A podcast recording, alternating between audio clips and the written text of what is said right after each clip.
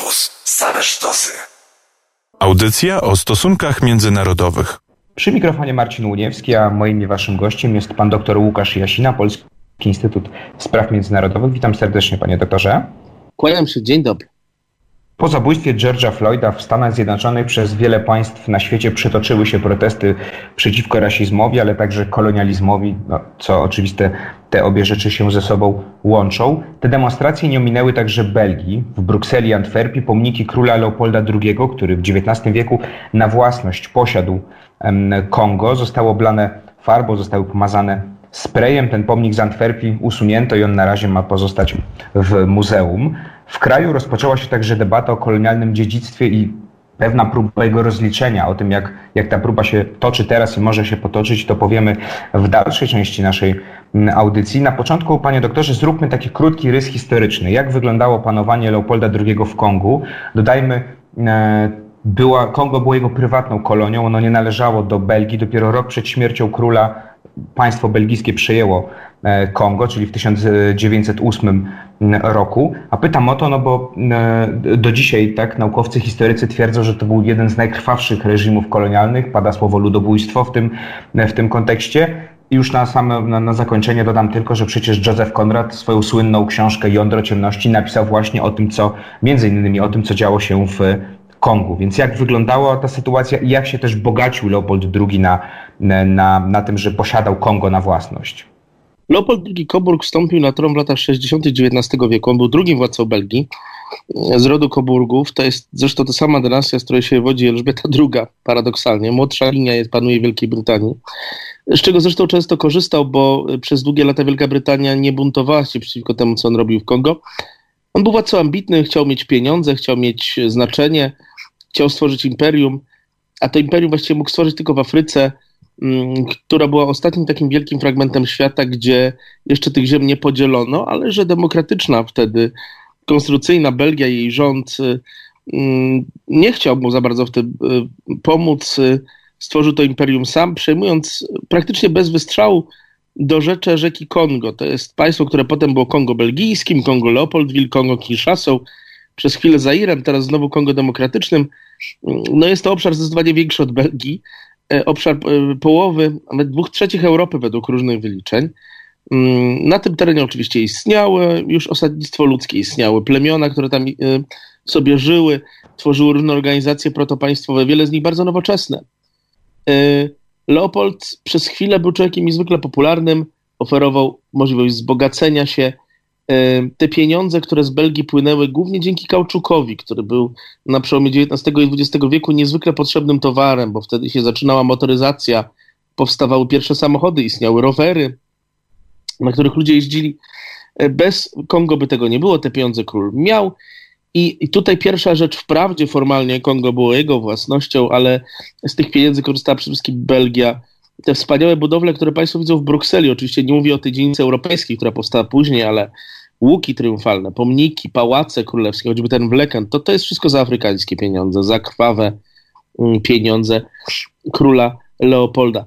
Y, król Leopold y, zrobił naprawdę na tym niesamowite pieniądze. Lokował je w, w Belgii, o czym już było mówione, na swoich prywatnych kontach. Sporo z tych pieniędzy było rejestrowanych na słupa, jakim była jego mm, niesprawna umysłowo siostra, była cesarzowa Meksyku, Y, którą y, trzymał pod swoją kuratelą pod Brukselą. Y, jednak w pewnym momencie ostatecznie te, te różne rzeczy, które się w, Belgii, w Kongo belgijskim działy, zaczęły na światło dzienne wyciekać, powodując gigantyczną akcję propagandową przeciwko Leopoldowi. Wspierało go chociażby w tym państwo brytyjskie, tą akcję, którego konsul Roger Casement, później rozstrzelany za powstanie irlandzkie, tych odkryć dokonał. Wspomagał go Józef Konrad, który swoją książkę napisał. Te skandale zmusiły państwo belgijskie do odkupienia wolnego państwa Kongo od Leopolda tuż przed jego śmiercią. Zresztą wyzysk kolonialny, owszem, zmniejszył się, to ludobójstwo było mniejsze, ale on trwał aż do 1960 roku i mm, zwiększał się zwłaszcza wtedy, kiedy Belgia ogłocona przez wojnę w okresie I wojny światowej tych pieniędzy potrzebowała a bogactwo króla było rzeczywiście gigantyczne, choć rozmiar zbrodni wielki. pojawia się w badaniach historyków nawet liczba 10 milionów osób, które straciły życie w okresie panowania kolonialnego króla Leopolda II Coburga. Nie jesteśmy oczywiście w stanie takiej do końca prawdziwej liczby ustalić, ale wydaje się, że liczba 6 milionów jest tą minimalną. Jak do tej pory, proszę powiedzieć, patrzono w Belgii na postać Leopolda II? Bo terror w Kongo to jest jedna, ale powiedział pan przepiękne pałace, był sponsorem tych, tych, tych pałacy, tych łuków triumfalnych. No, wśród Belgów często król jest nazywany, e, czy był nazywany budowniczym, to też jest to z tym, co pan powiedział, związane. No, część historyków wierzy też, że tylko dzięki niemu podczas wojny prusko-francuskiej w 1870 roku Belgia nie przestała istnieć, to dzięki dyplomacji Leopolda II udało się Belgię, udało się Belgię zachować. Jak to wyglądało do tej pory? Pytam do tej pory, czyli y, przed tą falą po zabójstwie, e, po zabójstwie, po śmierci George'a, e, George'a Floyda. Czy faktycznie przeważało takie patrzenie jednak, że to był król dobry, król, który by wzmocnił Belgię, a gdzieś to, to Kongo było w, w tle, czy, czy przemilczane, czy może, czy może inaczej jednak? Kongo nie jest już przemilczane od dłuższego czasu. Książki się ukazują już naprawdę od kilkunastu lat i mm, mamy też w samej Belgii chociażby ogromną kongijską diasporę, która stara się, żeby o tym nie zapomniano, ale większość opinii publicznej to sprawę przemilcza, zapomina o tym. E, skupia się, jak to się mówi, na pozytywnych aspektach działalności tego monarchy, co my też zresztą znamy, bo mamy też do tej pory w Europie ludzi, którzy skupiają się na pozytywnych aspektach działalności Hitlera czy Stalina. Więc nie jest to rzecz do końca zaskakująca. Jest to rzecz e, tym przykrzejsza, że jednak jakieś formy dekolonizacyjne, dekomunizacyjne, denazyfikacyjne się przez Europę przetaczały. I to, że Belgia tego podejmować nie chce, to rzeczywiście stała pod ogromnym znakiem zapytania zdolność Belgów do rozliczeń. Jest też inny problem, poza oczywiście pozytywnym myśleniem o królu, bo te rzeczy, o których pan mówi, choćby to, że ocalił dyplomatycznie Belgię w roku 1870-71 są prawdą. W Belgii jedyną właściwie ostoją stabilności państwowej, to jest kraj, który jest bardzo podzielony, jest monarchia, rodzina, dynastia koburska, o której mówiłem. A to są wszystko potomkowie bratanka króla, Alberta, który był dzielnym królem w okresie I wojny światowej. Obecny król jest jego prawnukiem. Ta rodzina ma te pieniądze, ta rodzina korzysta z pałaców. Jest to to samo państwo. Państwo, które nigdy się z tym rozliczyć formalnie nie chciało, a gdy w roku 1960 ówczesny król Baldwin e, belgijski pojechał do Konga, aby oddawać niepodległość jego mieszkańcom, reprezentowanym przez premiera Patrisa Lumumba, domagał się wręcz od e, e, Kongijczyków wdzięczności za cywilizację przyniesioną przez Leopolda. Zresztą w gruncie rzeczy Kongo jeszcze do niedawna płaciło pewne sumy Belgii związane z kolonialną przeszłością i z wytworzonym wtedy kolonialnym długiem, a samego premiera Lumumba na belgijskie zlecenie wkrótce potem zabito. Proszę powiedzieć, czy wcześniej, w przeszłości, e, w Belgii toczyła się taka debata, taka dyskusja jak dzisiaj, no, dyskusja, która też wyszła na ulicę, czyli niszczenie pomników, czyli mazanie po pomnikach, czy jednak e, temat poza książkami, publikacjami e, naukowymi no nie był aż tak żywo komentowany. Ja tylko przypomnę w tym kontekście, że jeszcze w 2010 roku ojciec obecnego premiera Belgii no, nazywał Leopolda bohaterem na przykład, a nie była to postać, e, mówię o ojcu premiera z marginesu, był to były minister spraw zagranicznych. E, ta debata się toczyła po raz pierwszy na początku ubiegłego wieku, jeszcze kiedy żył Leopold. Te informacje, które zostały odkryte przez takich ludzi jak wspomniani przeze mnie Roger Casement czy nasz Joseph Conrad, trafiły do belgijskiej prasy. To było demokratyczne państwo. E, tam był paradoksalnie rząd socjalistyczny, jeden z pierwszych, e, socjaldemokratyczny oczywiście, który istniał w Europie i oni między innymi dlatego doprowadzili do gestu w pewnym sensie humanitarnego, jakim było wykupienie e, Konga z rąk królewskich. Ale potem ta sprawa została przykryta przez, no cóż, no, są różne problemy. Belgia była krajem bardzo poważnie zniszczonym w okresie I wojny światowej. Odbudowywała się w latach 20. dzięki pieniądzom z Konga, odbudowywała się po II wojnie światowej dzięki tym pieniądzom. Mm, nie traktowano przecież zresztą wtedy czarnych murzynów, że posłużymy się sformułowaniem z języka polskiego, jako równych białym, więc tym bardziej to nie pomagało. Belgia była zresztą też krajem, który miał duże miejsce w kulturze popularnej, jeżeli chodzi o kolonializm, więc wiele rzeczy tutaj tworzyła. Drugi raz ta dyskusja została podjęta w latach 60., y, kiedy Belgia oddawała Kongo, ale właściwie przez wiele lat ona się toczyła rzeczywiście, tak jak pan redaktor mówi, w książkach, w gronie naukowców, w, mm, mocniej poza samą Belgią niż w Belgii.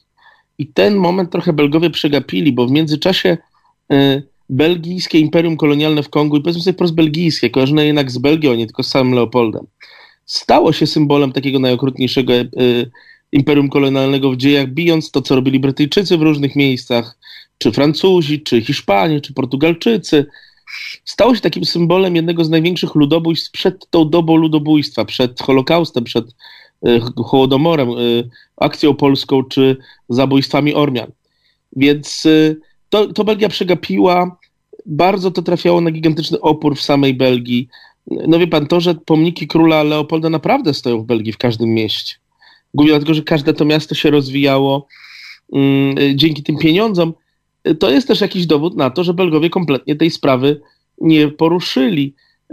To nie jest tylko kwestia pomników. Z oporami idzie chociażby zmiana ekspozycji w Królewskim Muzeum Afrykańskim. To jest takie bardzo duże, ładne, dobre, wyposażone muzeum w Brukseli, którym w dalszym ciągu ta okupacja, zbrodnie królewskie są przemilczane, a fakt stworzenia tego imperium kolonialnego w Belgii jest traktowany pozytywnie. Nie wypada się na te tematy monarcha belgijski. Jest to coś w rodzaju wielkiej zmowy milczenia i, i, i pod tym względem Belgię musimy niestety postawić na szarym końcu um, krajów europejskich, bo um, Wiadomo, że bardzo wielu rzeczy wypierają się Francuzi czy Brytyjczycy, ale w tych państwach toczy się normalna debata na temat e, tego, co się działo w czasach imperium kolonialnego. Z różnym skutkiem oczywiście. Nikogo się nigdy nie rozliczyło, nikogo nie posadziło do żadnego więzienia, ale ta debata się toczy. Tą debatę zaczynają powoli toczyć Niemcy, bo o tym bardzo mało pamiętamy, ale oni mieli też kolonie w Afryce i robili tam też różne rzeczy. Natomiast Belgia jest na szarym końcu, a jednocześnie jest to też państwo, które ma ogromną diasporę afrykańską, która zaczyna się tego domagać. No właśnie, mówi Pan, że Belgia jest na szarym końcu, mówi Pan, że te próby rozliczeń czy dyskusji trafiały na, na opór. To skupmy się już na na tym, co jest teraz, yy, toczą się, doszło do protestów po, po śmierci George'a Floyda, tak jak mówiłem również w Belgii. 10 tysięcy osób protestowało w Brukseli chociażby przeciwko właśnie pomnikowi Leopolda II, żądając jego usunięcia, żądając rozliczenia ery kolonializmu. Jak to wygląda teraz, jeśli chodzi o podział społeczeństwa? Jak pan obserwuje, czy jednak można powiedzieć, że większość Belgów no, no, przyznaje faktycznie, przespaliśmy ten moment, pora zacząć o tym rozmawiać, czy może jednak e, ten opór jest dość duży i część społeczeństwa twierdzi, że jakby no nie ma co szargać pamięci króla, tak, ani historii naszego kraju? Myślę, że w Belgii w tej chwili niestety zdobywa większość, tak zwana milcząca większość. To znaczy spora część ludzi w ogóle się tą sprawą nie zajmuje, nie interesuje. Nie jest to debata, która jakoś Belgię wstrząsa. Belgię wstrząsa. E, te pomniki są dość kulturalnie, niektóre rozbierane, niektóre przenoszone do parków. Nie nastąpiła jakaś gigantyczna rewolucyjna zmiana dyskursu historycznego. Nie jest to jakaś super ważna też sprawa dla belgijskich polityków czy monarchy, którzy się w tej sprawie nie wypowiedzieli. Jest to niezwykle ważna sprawa dla tych Belgów, którzy się wywodzą jakoś z Afryki, są e, potomkami tych, którzy byli być może potencjalnymi ofiarami Leopolda albo jakoś są z tym związani. Ale w samej Belgii jest to raczej e, kwestia wyczekująca, być może kolejne przeczekanie. Bardziej to przyjmuje taki sposób rozliczenia jak w tej chwili we Francji, gdzie premier Macron, prezydent Macron powiedział, że żadnych pomników zdejmować nie będziemy. Jest to bardzo delikatne, bardzo nieduże, znowu zdecydowanie mniejsze niż na przykład to, co się dzieje w Wielkiej Brytanii, gdzie jak sami widzieli Państwo, ale to, to jest i tak wierzchołek góry lodowej, naprawdę potężnie działa się w tej sprawie i nagle zaczęła się wielka fala rozliczeń. No, po, po raz kolejny Belgia trochę to przesypia. Mówi Pan, że jednak większość Belgów jest taka milcząca e, większość, która oczekuje, jak ta sytuacja się rozwinie, oczekuje, że może, może ta burza minie. Ponad 65 tysięcy osób podpisało już się pod petycją, by z przestrzeni publicznej, no właśnie, usunąć wszystkie pozostałości po Leopoldzie II. I jakby mając to na uwadze, czy myśli pan, że ten temat jednak pozostanie? Znaczy, tak jak mówię, nie, nie, nie, nie liczę na to, nie oczekuję, skoro mówi pan, że większość Belgów jednak, jednak milczy, nie, nie liczę, że tutaj jakiś huragan nastąpi i ogromne rozliczenia, ale czy jednak ten temat zostanie gdzieś w debacie publicznej, nie tylko wśród naukowców, jak to do tej pory bywało, czy jednak no, inne sprawy się trafią, yy, nie wiem, problemy gospodarcze, cokolwiek i temat, temat po prostu yy, śmiercią naturalną, yy, że tak powiem, zniknie z belgijskiej przestrzeni. To jest takie piękne określenie który zawsze się sprawdza w analizie przyszłości. Pożyjemy, zobaczymy, więc zobaczymy, ale pan tu użył też innego fajnego sformułowania, mm, czy pozostanie. Sejm w tym był taki, jak do tej pory, że ten temat, nawet jak się w Belgii pojawiał, to nie zostawał, bo zawsze zakrywało go coś innego. Teraz on może nie, nie, będzie, nie będzie tak dobrze, nie, licząca większość wcale nie ma zamiaru tego robić, jak już mówiłem, ale temat zostanie, bo pozostanie spory kawałek ludzi, który nie pozwoli mu już zniknąć. Więc może w tym roku milcząca większość jeszcze będzie w stanie to zamilczeć. Może ilość pomników króla Leopolda, które zostaną usunięte, będzie wynosiła kilka, ale to być może jest początek jakiegoś głębszego procesu, który za kilka lat zacznie owocować. Belgowie zaczną to odkrywać. Belgowie się już od tego nie odsuną, będą musieli się z tym skonfrontować, choć być może jeszcze nie w tym momencie, bo Belgia rzeczywiście jest państwem, które ma dużo problemów na co dzień. To jest państwo o poważnym dualizmie wewnętrznym, kryzysie, który tam ma miejsce. Więc yy, ja uważam, że jeszcze nie teraz i to jest pesymistyczny fragment mojej wypowiedzi, ale uważam, że już wkrótce i to jest ten optymistyczny. To jeszcze na zakończenie ostatnie już pytanie. W takim razie mm, e, proszę mnie poprawić, jeśli się mylę, ale wydaje mi się, że Belgia do dzisiaj nie zapłaciła żadnych odszkodowań czy zadośćuczynienia za, za tą eksploatację Konga, jak na przykład zdarza się e, też w bólach, ale jednak w Francji czy, czy Wielkiej Brytanii podobne odszkodowania płacić. Czy myśli pan, że no właśnie w jakiejś tam perspektywie może dojść do tego, że, że Belgia w jakiś sposób będzie chciała zadośćuczynić Kongijczykom obecnie żyjącym, tak?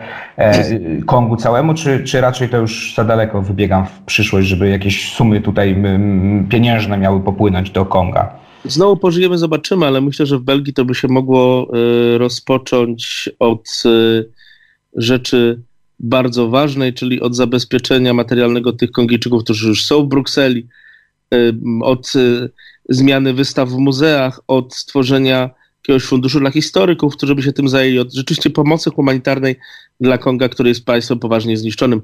To jest jak najbardziej możliwe, ale znamy to choćby z relacji polsko-niemieckich. No, nie jest łatwo kogokolwiek zmusić, kiedy nie ma prawnych możliwości.